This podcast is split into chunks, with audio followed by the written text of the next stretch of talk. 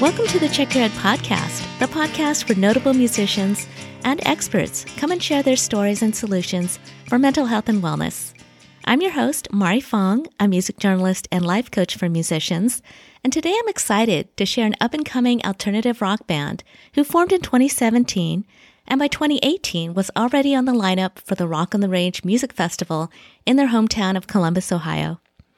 They shared the stage with bands like Tool, Alice in Chains, Godsmack, Greta Van Fleet, Stone Sour, and more, actually missing their high school graduation to play the festival. This band is Pray for Sleep, and today we have musician and singer Grant DeCrane to share his story of sexual abuse and the aftermath, along with the solutions he's used for healing and recovery. Pray for Sleep also rocks for mental health, being advocates for teen suicide prevention, reinforcing that it's okay not to be okay, with their Screen Back program, created by the band, which Grant will also share with us. We'll close the episode with a clip of their latest single, Outpatient, from their album, Behind Our Eyes. Next up, our mental health expert not only has the smarts, but she has the voice. I first met Katherine Petzold, also known as Kat Parsons, as a singer, songwriter, and musician in Los Angeles. Since then, Katherine has added psychotherapist to her resume, a counselor specializing in trauma, and has a real-world understanding of the challenges of being a musician, as well as treating others after sexual abuse. A really good match for today's episode. So let's start with Grant DeCrane's story of rock band Pray for Sleep. Yeah, thank you so much for having me. I'm excited to be a part of this. Well, you know, one thing that you said I was really interested in is that you've dealt with depression, anxiety, panic attacks, and self-harm. And I was wondering, at what point did you first notice you were having some mental health issues? So for me, my mental health struggles started pretty young, around the age of 11. I started having depressive episodes and panic attacks. The catalyst for me was I suffered sexual abuse when I was 11, and that kind of was the triggering point for me. Ever since then, I've had bouts and seasons of depression and anxiety. So yeah, it kind of showed up at an early age for me. So kind of identifying that took a while because it was, it was the lack of energy and kind of disinterest in things that I used to really enjoy kind of started to show up. And it took a while to kind of figure out what was going on and like where my head was at for me. All right. So you had a personal trauma that sort of triggered all of that, which is completely understandable. Was there any mental health issues in your family, or do you think it's really more tied to your trauma? For me, it's definitely kind of a mix of the two. I know my whole family has had a history of anxiety going back to like my grandparents on both sides of my family. Both of my parents have had struggles with anxiety specifically and occasional like seasonal depression and things like that. But then the trauma definitely kind of kicked things off as well. So I think the mesh of the two kind of wove together to get that started. Well, I'm really sorry to hear about your trauma, but it's a trauma that a lot of people end up having in their life, which is really unfortunate. I mean, I can't imagine what you went through. But when you did go through that, sometimes it takes time to process. Did you ever end up talking with somebody about it, or how did you first start to deal with that? I've been through a lot of counseling and therapy sessions since then. Started shortly after it happened. So from the age of 12, I've been seeing counselors and similar things like that off and on through the years. Early on, it was very focused on dealing with and processing the trauma and kind of digging out what that caused in me and like the different side effects of that. And working through that and processing that with professional help was something that took a long time for sure. I mean, it's still something that I deal with and struggle with off and on. Just it'll pop up in weird and different ways. And then I continued on with counseling afterwards, just as kind of general health and maintenance for my mental health and well-being, dealing with the depression and anxiety after that. instead of, you know, just focusing on the trauma, working on more kind of a broad scope of emotions and mental health stuff like that. You said that sometimes the trauma can show up in sort of weird ways, like unexpected ways. What are some examples of that? There are a handful of different things. One of the strangest things is, you know, the name of the abuser kind of can be a weird trigger, where it's like just hearing somebody with the same name or even seeing somebody with a similar appearance can bring up a lot of emotions and stuff where it's like, you know, it's not something I'm always prepared to deal with. So it can be very kind of like, it can catch me off guard occasionally, where it's like, wow, I wasn't expecting to feel that way when I woke up this morning. That's really one of the biggest things. You're really brave to be going through this and to be getting the help that you need. I know that oftentimes there's a lot of trial and error that goes through finding the right solution or even the right therapist to talk with. But first, usually when something like this happens, you tell somebody, or maybe you talk with somebody else about it, maybe to get their advice. What was your experience when you first talked to somebody about this experience? For me, the person that I went to was my parents. My mom and dad have always been very supportive and very open about emotions and dealing with talking to me about things like that. So I went to them, and they were the ones that got me connected with a therapist and a counselor and helped me kind of process things at the beginning to the best of their ability, and then realizing that it's something that would probably take professional help and helping me to make those connections and find those resources. So I was very fortunate to have a lot of support around me straight from the get-go, really. Didn't really have any real experiences with rejection or kind of dismissive behavior towards what I was dealing with. So I was very fortunate with that. All right. Well, that's good. I also know that sometimes you go through the symptoms of depression and anxiety before you talk about it. What were some of the symptoms that you were experiencing that kind of made you think, oh gosh, you know, I might need some help with this, or this is really affecting my relationships, or this is really affecting my music? Because oftentimes mood disorders can really get you super tired or make you feel so down that you don't want to do anything. I mean, what was your experience there?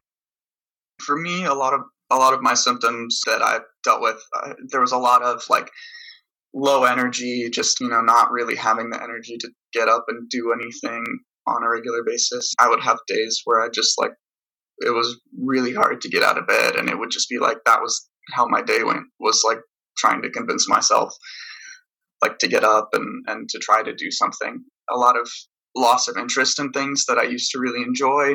Like I love to play video games and read books and like watch movies. And there were periods of time where it was like everything that I tried to do, I just had no interest in it, and it didn't feel fulfilling the same way it used to. I think for me, really, music was one of the only things that consistently was something that I always enjoyed. I've never really had my experience with my depression. Music never really lost that kind of feeling for me, so that was kind of a safe haven that I could always go to when everything else kind of felt dull and uninteresting. I could always go back to music, and I could go play guitar or just listen to some of my favorite musicians, and that always was something that was there and that I enjoyed. And then on the side of anxiety, there would be times where I would just latch on to one small worry or fear, and it would spiral out of control, and I would end up in a panic attack, you know, shortness of breath and all of those different side effects.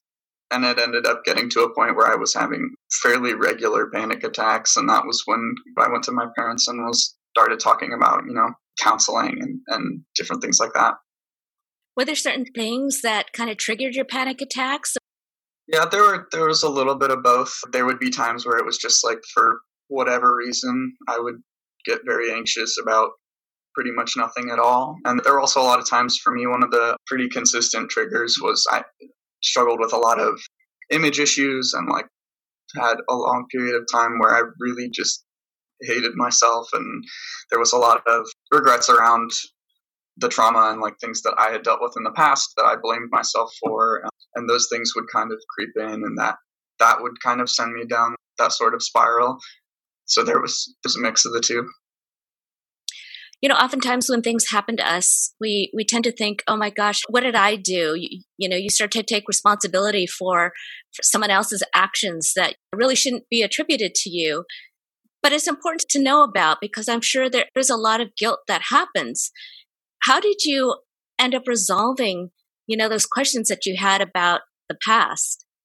For me, that was a lot of what my counseling looked like, was talking to the counselor about, you know, digging up and identifying those things that I blamed myself for or that I thought were my fault, and having someone to kind of have a conversation with that was able to be like, hey, from where I'm standing, that's not like, that is beyond your control. You can't control the way other people are going to act or how they're going to feel, and kind of talking through that and over time accepting that, you know, the past is the past and I can't go back and change what happened or anything like that, and accepting that, you know, it's not something that I can really blame myself for given like the circumstances and the position that I was in. It was outside of my control or I did what I could and things just, you know, didn't work out the way that I would have hoped, but that's okay. And I can grow and learn from that. So yeah, that was a large portion of my early counseling, was digging into that, those feelings of like, rather than just saying, I'm unhappy with where I'm at, going, okay, well, why is that? And then digging into, it's actually because I blame myself for what happened. And I am holding that guilt against myself, and working on that, yeah, was a process. I'm sure it was. You know, at such a young age, it's so hard to even know what's going on. And then, you know, to have to carry any kind of guilt, it's a heavy burden. And so I'm glad that you went through the counseling to start to let that go, you know, and let that go. And at that age, you know, we're completely unprepared for anything like that. Yeah. Now, you said you had panic attacks. And as a performer, I'm sure that's something that you have to deal with because, you know, performing on stage takes a lot of bravery. And sometimes you may not know when those panic attacks can happen. What have you learned as far as how to deal with those? For me, like dealing with my panic attacks and things, a lot of it was breathing exercises were a big focus for me. And it was something that actually worked very well for me, that I know a lot of people try like breathing exercises and things and it just doesn't work for them. But for me, it was, you know, just like slow meditative breathing when I feel my anxiety ramping up actually is really helpful for me. Makes a huge difference in the way that I'm feeling. I think a lot of my experience with learning to cope with that has been identifying as early on as I can when my anxiety is starting to ramp up and when I'm approaching that spiraling thought process that kind of pushes me over the edge, and identifying that as early on as I can, whether it's just like I notice that my heart rate is up for no reason, or I'm starting to think in circles about different things that I'm worried about. So identifying that and then kind of finding ways to get myself out of my head, really, whether it's like I just go and scribble on a piece of paper for a while, or I give my hands something to do. It gives me something else to focus on rather than my thoughts and that falling into that spiral of thought. So I think between those two things, those are my two go-tos, or either fiddling with something, finding something to do with my hands, or meditative breathing and that kind of stuff has worked really well for me. You know, that's one thing I'm glad you brought up, because I think sometimes when people think of counseling or therapy, they think of talk therapy, which is really great. But there's also a lot of techniques that you learn, you know, coping skills and other kinds of therapies that help you work through things, you know, when you come across them. And a lot of it takes practice, I would think, and finding out what exactly is going to work for you. Yeah, absolutely. There's definitely a lot of trial and error in those counseling sessions. And it's, you know, the counselor saying, okay, so next time you feel that, why don't we try this and see if that helps? And if it doesn't, we'll think of the next thing to try. And just being willing to work on that and give different things a shot. You know, some counselors are kind of weird, man. They'll give you some weird stuff to try, but, you know, just being willing to do it was really helpful. I mean, at first I was very skeptical about, you know, how can just breathing slowly and focusing on my breathing, how's that going to help me? But it worked. And I was like, wow, I'm really glad that I gave that a shot, because if I didn't, I don't know what I'd be doing. Yeah, I think that's important to note because sometimes things do kind of sound so different that you think, how can that ever work for me? I know, like when I was going through some struggles, I didn't want to go to a support group. That was like the last thing I wanted to do. But I was so surprised at how many people were able to share their experience and help me in that way. You know, not only give me ideas and different referrals, but also just being in a place where other people understood what was going on with me. And, you know, being a younger adult, and being in music, I mean, there are so many fans and so many other musicians that are going through the same kind of things that you're going through. You know, one thing that you mentioned was self-harm. Mm-hmm. And I know sometimes that can happen with depression or other mood disorders. What were some of the things that you were going through with self-harm? For me, there was a mix of things that kind of led there. Part of it was I struggled with a lot of image issues, a lot of self-loathing, and you know, things that kind of come with that, holding that guilt and that shame about things that had happened in the past. And I think at points in time there were parts of me that thought of it as some sort of self-punishment or something weird like that. And then there were other times where it kind of became an unhealthy coping mechanism to deal with my anxiety. I know before I got into all of the counseling and the therapy, it was something that I kind of defaulted to when I felt like I was going to have a panic attack, because it was something that pulled me out of my head and it gave me something else to focus on besides my thoughts, which would not, I'm not condoning or recommending self-harm at all. It was something that I kind of stumbled upon by accident and found that I thought it helped, but it very quickly became very destructive, and to the point where I felt very out of control with the way I was acting. So with the self-harm, was that something that you talked to anybody about, or was that something that was discovered by someone else? No, it was, I talked to counselors when I was going through all the counseling for the depression and anxiety. That was something that I talked to the counselor about, and they helped me work through. And it was a very similar process to dealing with the anxiety, a little bit different because it grew almost into an addiction or a habit that I fell into. So rather than being episodic the way the anxiety and panic attacks were, it was identifying things that were triggers for feeling like I wanted to self-harm and identifying those, as well as being able to catch myself when I would be falling into that thought process and giving myself something else to do instead. At the start, it was if I felt like I wanted to cut or whatever, it was like, well, instead, why don't you like grab a pen and just draw some circles and scribble, like do something with your hands, but make it like, so rather than just trying to stop and say, I'm not going to do anything, giving myself something that had almost a similar tactile feel, but making it less destructive and less harmful, like just drawing on a piece of paper for a while or journaling or different things like that were kind of, you know, a similar process to the anxiety. It was a lot of trial and error. And it was like, okay, if I do this, do I feel better? Or do I just spend 10 minutes doing that and then end up in the same spot? Well, I'm glad you found a healthier solution, but it's good to know your thought process with that, because I do know that people can go there. You know, you talked a lot about therapy and counseling, which is great, but there's also medication and things like that. Is that anything that you've tried, and what was that experience like? Yeah, I was on antidepressants for a couple of years. I went through a few different types of antidepressants throughout high school, mostly, and then I stayed on medication until last year. I think I stopped because I felt like I was in a better headspace.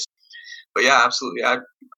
With my counseling and the therapy and everything, it got to a point where I was like, I had addressed my trauma and I had gone through the process and working that out, and I was talking about my depression and anxiety, but things weren't really getting better necessarily. So it got to the point where I was like, okay, I don't think this is necessarily tied to something I need to process at the moment. This is just something that I feel like I should, like medication might be the logical next step for how I'm feeling and what I'm dealing with. So yeah, it's a similar process again, where it's lots of trial and error. I started on one and was on that for a few months and nothing really changed. So I started on a different one and then was on one of those for like 2 years. And then at some point, my body adjusted to the way that I was medicating and kind of slipped back out to where the medication was less effective. So I switched over again to a new one, and it was lots of trial and error and monitoring my mental state and where I was at and seeing what effect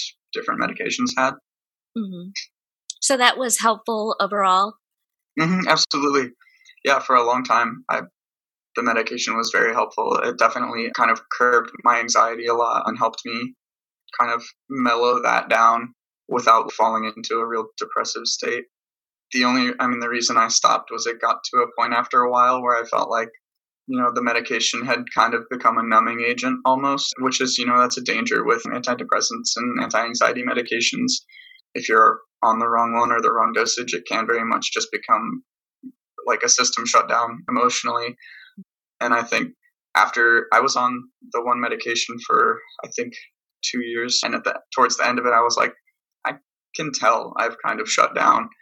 So working with my counselor and prescriber to work my way off of that and see, making sure that that didn't just like cause a spike in anxiety or throw me into a very depressive episode. So like waning off of that to see if that was part of why I felt so shut down.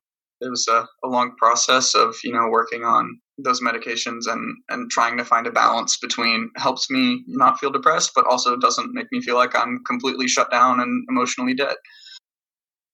Yeah. Well, it's good to know, first of all, that antidepressants sometimes take some time to work. Mm-hmm. So to give it that time to try it out. It's difficult, though, because when you're in a depression, every day is tough. So To be persistent, you've got to be really strong to, go through that trial and error.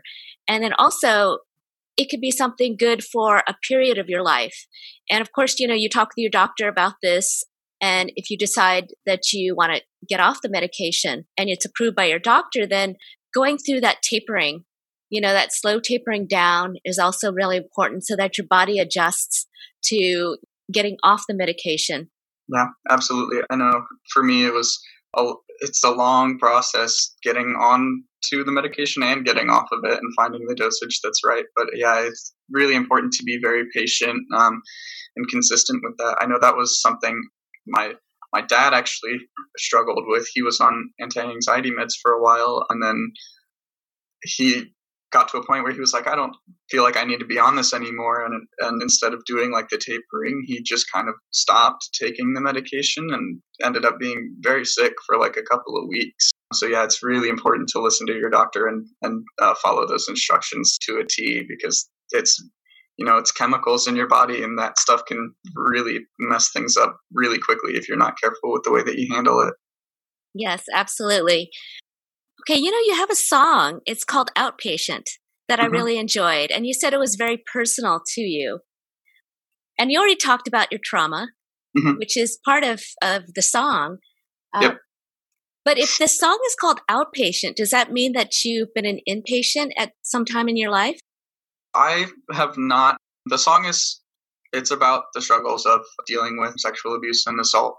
And when we were writing it, I spoke with some friends of mine and people that I've met that have dealt with similar situations and the same kind of trauma. And the Outpatient actually was inspired by one of them who had been in some inpatient care and talked about what that experience was like. So it's not my personal experience, but doing research and talking to people that have had similar experiences and what that was like for them, and kind of the feelings and emotions that got tied into that and what they dealt with was where we came up with that. Now, I can understand, like, with your mental health journey, why you'd want to be an advocate, because, that's a tough road. And oftentimes you feel like you're alone, although you're not alone, because you do find out there are so many other fans and musicians that are going through something similar to you.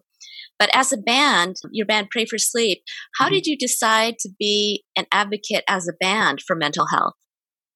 It was something that actually came up very early in the formation of the band, talking about, we've all had similar experiences with depression or anxiety or substance abuse that we dealt with, and a unifying factor that helped us all get through our personal struggles with mental health was music, whether it was in a performance setting or just playing for ourselves or listening to other music that we liked. Something that we all found was music was a huge part of our recovery and of our coping and processing methods. And so we sat down and we talked about, as a band, what do we want to be? What do we want to do? And it was very clear to all of us from the beginning that we wanted to be more than just a band that went out and played songs. We wanted to have a mission and we wanted to have a message. And we very quickly came to, something that's been really important to all of us is mental health. And that's something that we want to focus on. And we feel like, it needs to be focused on more and in our society. Using music as a tool to kind of spread that message was something that we all were able to get behind and support really rather easily. So it kind of, it's been something that the band has wanted to do and has worked on since the beginning, whether it's through our lyrics or the messaging on our social media or what we're doing in our free time. It's just been something that has always been very front and center for us.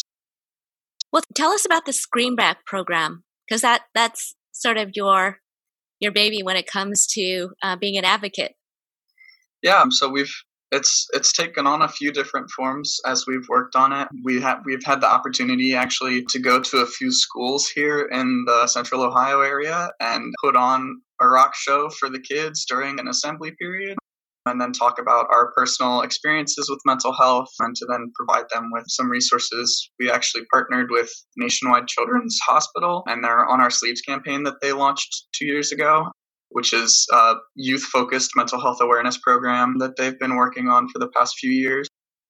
They've been kind enough to give us a bunch of resources, like pamphlets and handouts that we take into the schools and we give to the students and to the teachers and the school counselors and different people that we work with through that.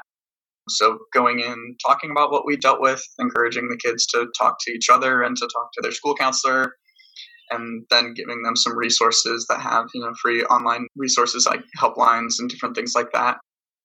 We also recently started doing our own little interview format thing that we call Screen Back Sundays on our social medias. We have talked to a few people in these similar Zoom-style interviews, and we just find friends in the music industry that have a similar mindset and want to help raise awareness. And we do quick little interviews where we ask them to talk about their personal experiences and why mental health awareness is important to them. And then putting that out on our social media is just kind of trying to, find fun and interesting ways to raise awareness and get as many people involved as we can. Yeah. And those are things that we've been working on for a while. It's fun to see people's reactions to it and what people think about it, as well as just seeing people, I know for some of the shows that we've done, talking about what we've dealt with and then talking to fans and friends afterwards, that seeing people affected by our music and our lyrics and our messaging has been one of the most satisfying things about all of this. To have somebody come up and say, hey, your story is my story. And to hear somebody talk about that is really encouraging. Has been one of it's a indescribable feeling to know that, going through stuff is always hard, but to know that stepping up and having the courage to talk about it, seeing that actually helps somebody else process and feel like they're not alone, that's a really good feeling. Well, I'm also glad that you're hitting fans at an age where they really need to understand what's going on, because, yeah. Like you said, you started having some issues at 11 and 12, and that's often the time where kids start having issues, and it's hard to understand what's going on, and it's kind of scary, because you don't know what's happening and why it's happening, and just to open up that discussion can help others get help. And just to be persistent in finding the help, which is part of our mission, is to provide solutions. And I'm glad that you talked about your solutions, which for you was counseling and therapy and being able to have family and friends support you and listen to what was going on with you. On the checkyourheadpodcast.com website, we have a list of organizations, different apps and telehealth where people can find help, you know, whether it's depression, anxiety, panic attacks, bipolar, and other mood disorders. So I will be sure to include your program onto our website, because it's so important. I'm sure there's other high schools that would love to have you perform. Although right now we're in lockdown, we're going through this pandemic. What are some ways that you found you're still able to connect with your fans during our restrictions? Yeah, so a lot of it has been, you know, making sure we're staying active on social media, whether it's, you know, just commenting back to fans and talking on our posts, you know, making sure that people know that we still care about you guys. You know, we're missing live performances and everything, but still trying to stay connected with fans through social media, and whether it's live streaming every now and then on our Instagram, or just chatting with fans in the comment section on different posts and things like that. And we also had the opportunity to do a couple of outdoor shows that we put together with a local towing company to let us rent a flatbed truck from them for a day. And we set up all of our stuff with a generator on the back of a flatbed truck, parked in front of a friend's house in the neighborhood, and invited people to come out and enjoy some live music while social distancing and all of that stuff, which was a lot of fun. We got to do that a couple of times last month, which were really cool. But just, you know, trying to find creative ways to kind of stay connected and stay involved with what we're doing. I'm glad that you found a solution. I mean, as far as being able to perform your music, and I did see it. It's called Rock on the Road Tour. Yeah. The flatbed truck. And you also have your album called Behind Our Eyes. And a lot of your music, you know, talks about personal struggle and, you know, talks about these feelings that oftentimes we don't express because maybe we're afraid to, or we don't want to, you know, talk about these things. But I'm glad that you're being open and you're talking about it, and you're really getting to the heart of not only musicians but your fans that might be, you know, going through some of the same things. So thank you so much for that. I really applaud you for what you're doing. Thank you. Yeah, that's always been a big focus for us lyrically, is we want to be real with people, and you know, there are definitely times where everything's not okay, and we always encourage people, whether it's at shows or through our Instagram posts or through our lyrics, talking about it. What you're dealing with and what you're struggling with is very difficult, but it's very necessary. And, you know, surrounding yourself with people that will support you and are willing to listen to you and trying to help you in any way that they can is huge. It's something that, you know, a lot of people are scared to talk about what they're dealing with, but we always encourage our fans. That's going to be the first step. If you want things to get better, part of the process is talking about it. And, you know, whether it's through the school shows or whatever else we're doing, always encouraging people. Starting the conversation is very hard. And so we always encourage our fans, if you see someone or notice that you think someone around you is struggling, or your friend is, you know, they seem down or whatever, being willing to reach out and be the first person to initiate the conversation can be such a huge help to somebody that is struggling. You know, a lot of people, when you're struggling, reaching out for help seems like one of the hardest things to do. And it's a very hard first step to take. So to have someone kind of extend that hand and be like, hey, I'm here if you want to talk. I can see that you're not doing great. Can I help at all? That can be literally life-saving for people that are struggling. So we always encourage that. Those conversations are hard to have, but it's super important. And we see it more and more in our society. When people are struggling, if no one reaches out, and if they're unable to reach out, that's where it gets to the worst. And we don't want to see that happen. So we always encourage, you know, openness with what you're dealing with is a huge, huge help to the recovery process for sure. Right. Checking in on people and, you know, really honestly asking how they're doing and prying a little bit, right? Like getting in their face and maybe even asking again. Because I think sometimes people, you know, give the standard answer like, oh, I'm doing fine, I'm good. But there are things that you can look for, you know, to really know. And even in your gut, you know, you can figure out if somebody is going through something difficult. And just that open, honest conversation can be a huge relief to somebody, right? Just to be open and honest to somebody that you trust and that you respect. But is there anything else that you would like to say about mental health or about your band, Pray for Sleep? No, I mean, if you're interested in what we're doing as a band or checking out our music, check out our website, prayforsleep.com. There's links to all of what we're doing, as well as if you're looking for those kinds of mental health resources, we've got links on our website there. And yeah, as far as, mental health goes, I would just encourage people, just love one another, be nice to the people around you. You never know what somebody's going through. And a smile and a handshake or a how are you doing, and not necessarily accepting a little brush off of, oh yeah, I'm fine. That could be a huge change for somebody. I mean, it could really affect the course of where they're going and what they're dealing with. So you never know how much it could mean to somebody if you're willing to reach out and actually genuinely ask them how they're doing and have a conversation with them. Thank you so much, Grant, from Pray for Sleep. You've really been very wise beyond your years. So thank you for that. Thank you. Yeah, thanks so much for having me. We're always super excited to get involved with anybody that has a similar mindset and is trying to do the same thing that we're doing. So it was really, really cool to hear from you. Next up, we have mental health expert Katherine Petzold.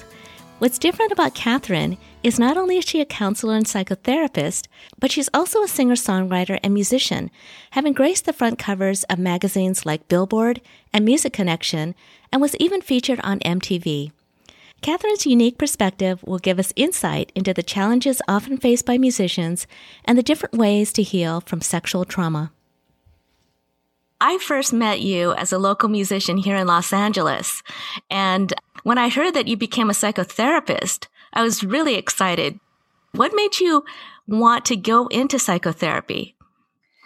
I don't actually think it's that far of a leap from musician, because at least for me, connecting with people was such a big part of my satisfaction in music, was being able to share my experiences and find out that other people could relate, that something that I was experiencing is something that someone else could resonate with.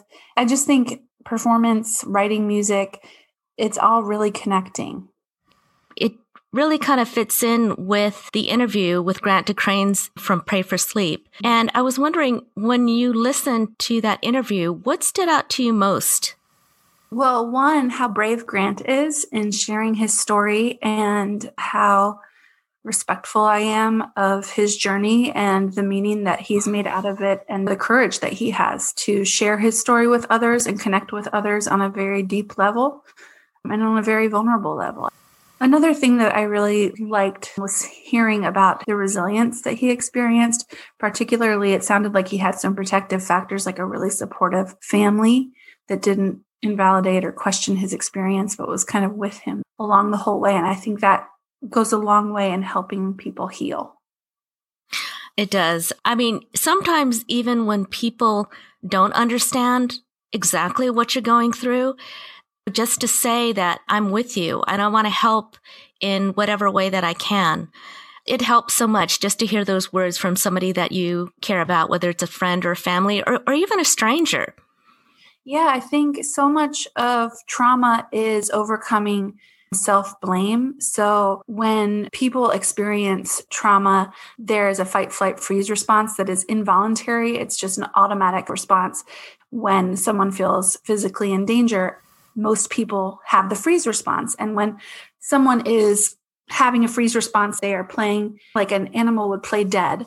The brain has decided that that's the safest response, but everything in your body is still moving.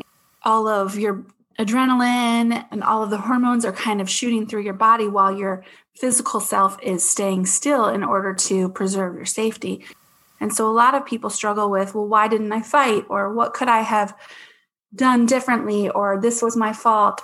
They may not be able to tell the story about what happened because the memory is stored in a different part of your brain. The memory is stored in your body, and it's not always stored in the narrative place, because every part of you is shutting down to survive. It's really amazing what our brains and bodies do to protect us. So what happens is when someone can't really tell their story, or they just remember pieces of it, then it's really easy to doubt themselves. I know that for some people, there's a lot of blame about why they didn't do anything, even though their body did the exact thing it was designed to do. Grant talked about self-harm He talked about the guilt that he carried from that trauma.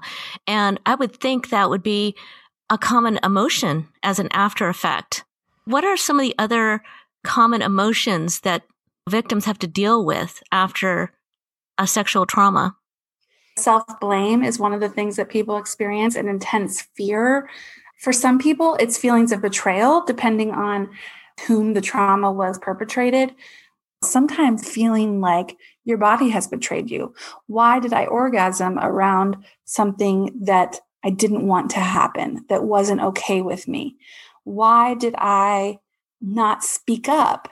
Why did I kind of freeze? I mean, there's just so many different things that happen for people in trauma that are protective. I mean, it's amazing what our brains and our bodies do to protect us without thought. Just kind of automatic protections. For some people, it's not being able to trust myself. So here I thought I was in a safe situation, and then it turned out not to be a safe situation. Now I can't trust that I know what a safe situation looks like, and therefore everything is dangerous. I have to be hypervigilant and always be watching out. Shame is a big one. Shame is a really big one. And with some of the clients that I have, many of them don't even know that they've experienced trauma. They didn't realize that what they've experienced wasn't something that was just their fault and normal. I'll hear about rapes or sexual assaults that happened many, many years ago that was all their own shame, their own guilt, their feelings of not enough. It's easy to internalize whatever happens into a message about you, versus it being about what happened to me. What does this mean about me? What does this mean about the world? And how can I make some meaning out of this that leads me to a place that is healthy and that I feel empowered? So one of the things I loved about Grant is that he's taken this experience that he's had, which really sucked, and he is channeling in it into a way of connecting with people, a way of normalizing and destigmatizing the experience of trauma, of sexual abuse. So a lot of the work in therapy is trying to expand people's window of tolerance, to expand their ability to handle the triggers that come up in life, be able to get present, be able to make meaning of it that doesn't tell a story of feeling like they've failed somehow or to self-blame. You know, another thing that Grant talked about was self-harm, and he mentioned cutting. And I know that sometimes people will do that. What is the psychology behind self-harm?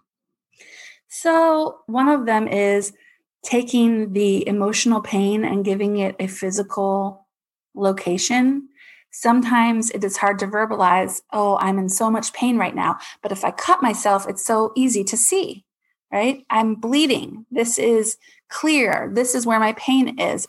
It kind of refocuses. It gives us a physical manifestation of the emotional pain, and it can refocus you so that that emotional pain is not your focus, because now you have a physical wound to deal with. I also think that there are people who use it as a form of punishment to themselves, like, you know, I'm not good enough. Grant did mention something like that, that he used it as a kind of self-punishment because of the guilt that he was carrying. Mm-hmm. But he did learn, of course, that, you know, self-harm is not good. It's not a healthy way to express yourself. And, you know, he had to learn coping skills. And I'm wondering, what are some of the coping skills that someone can learn to deal with all of these emotions that come after a trauma? There need to be coping strategies to expand that ability to tolerate the feelings, because essentially what we want is for people not to feel afraid of their feelings and afraid of themselves, that they can't be trusted, that they can't go out because they might get triggered, and they have to have, you know, what happens if they don't have the thing that is helpful to them? And so some of the things that Grant talked about are things that I've definitely talked about in my sessions. Okay. You know, we had Johan Swanberg. He was from Record Union, and he did an independent study of 1,500 musicians and found that 73% of them had experienced a mood disorder during their life, whether it's depression, anxiety, panic attacks, ADHD, etc. From your experience as a musician, why do you think musicians have a higher incidence of mental issues? Yeah, I love this question. So the right brain is where creativity is, and it's also where emotion is. If someone is right-brained, it'd be more likely that they would experience intense emotion.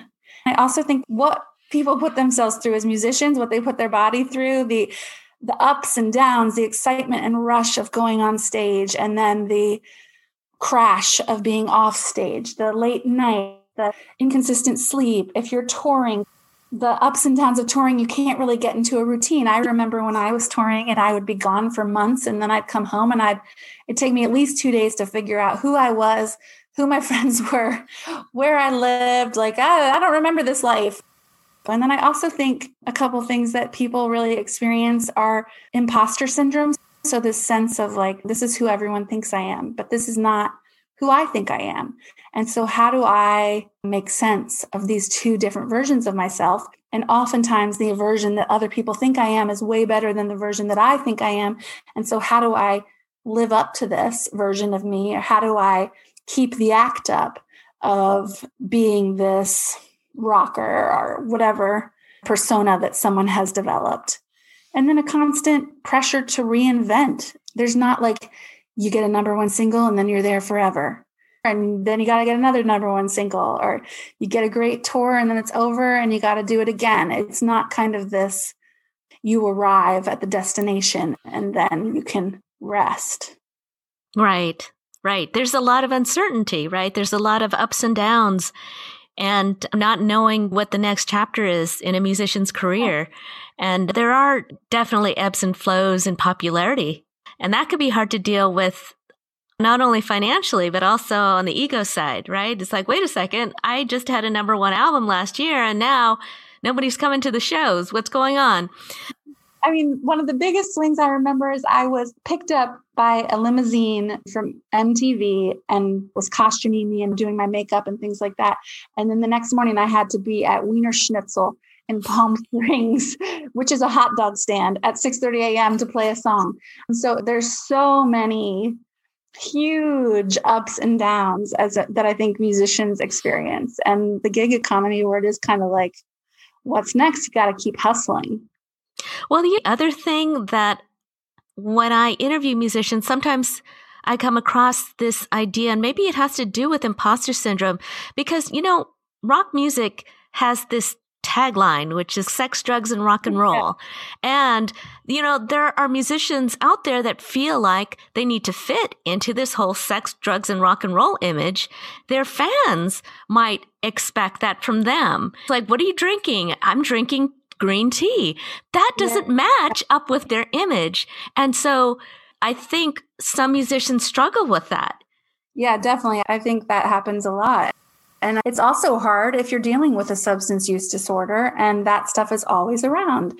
And for someone who's coming to see your show, this is a once in a week or once in a month experience. And for the musician, it's once a night.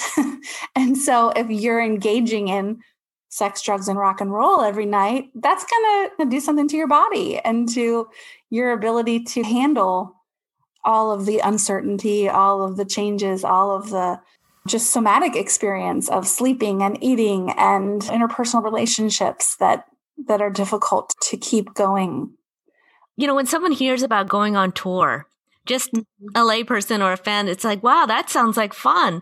But the truth of the matter is that you are leaving your home, which has got everything that you love, right? Your family, your friends, your dog, your, you know, the place that is sort of your safe space.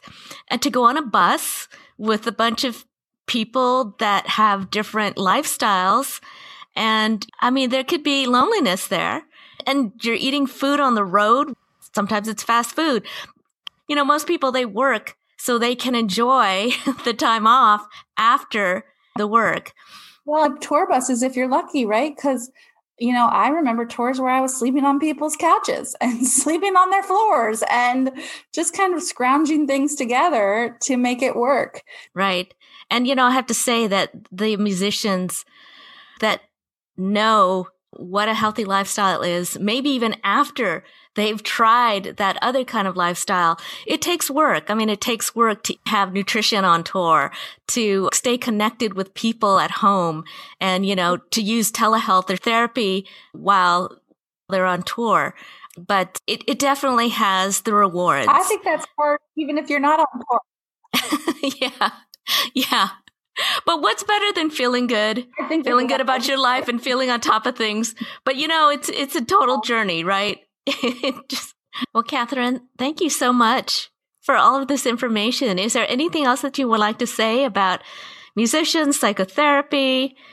Just that it's really normal to have a hard time in general and have a hard time in different parts of one's life. And I love that you're normalizing that here. A big thank you to Grant DeCrane of Pray for Sleep for being our featured musical guest, and psychotherapist Katherine Petzold. For more information on Pray for Sleep, visit prayforsleep.com, and on social media, find them at Pray for Sleep Band. For more information on the Screen Back program, visit screenback.org, and stay tuned for a clip of Pray for Sleep's single, Outpatient, from their latest album, Behind Our Eyes. For more information on Katherine Petzold, visit klptherapy.com, and to hear her music, visit katparsons.com. So until next time, be brave, ask for help, and be persistent in finding the mental help that you need. Afraid to tell, too young to fight off the one that was listening. Oh, this thing Black face, wasted space. You can learn all the breaks, taking everything. One day you'll fade away. Everything is changed, my whole life is out of place.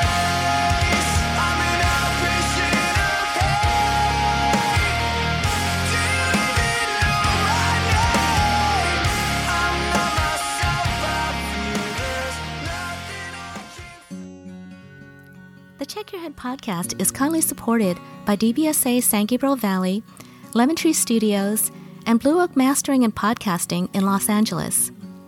Visit our website at checkyourheadpodcast.com, where you'll find free and affordable resources for mental health, and where you can also support us by donating or subscribing to our Patreon page. Thank you so much for liking and following us on Facebook and Instagram at Check Your Head Podcast. And the Check Your Head podcast is sponsored by a 501c3 nonprofit, so all donations are tax deductible. Thank you so much for listening and for your support.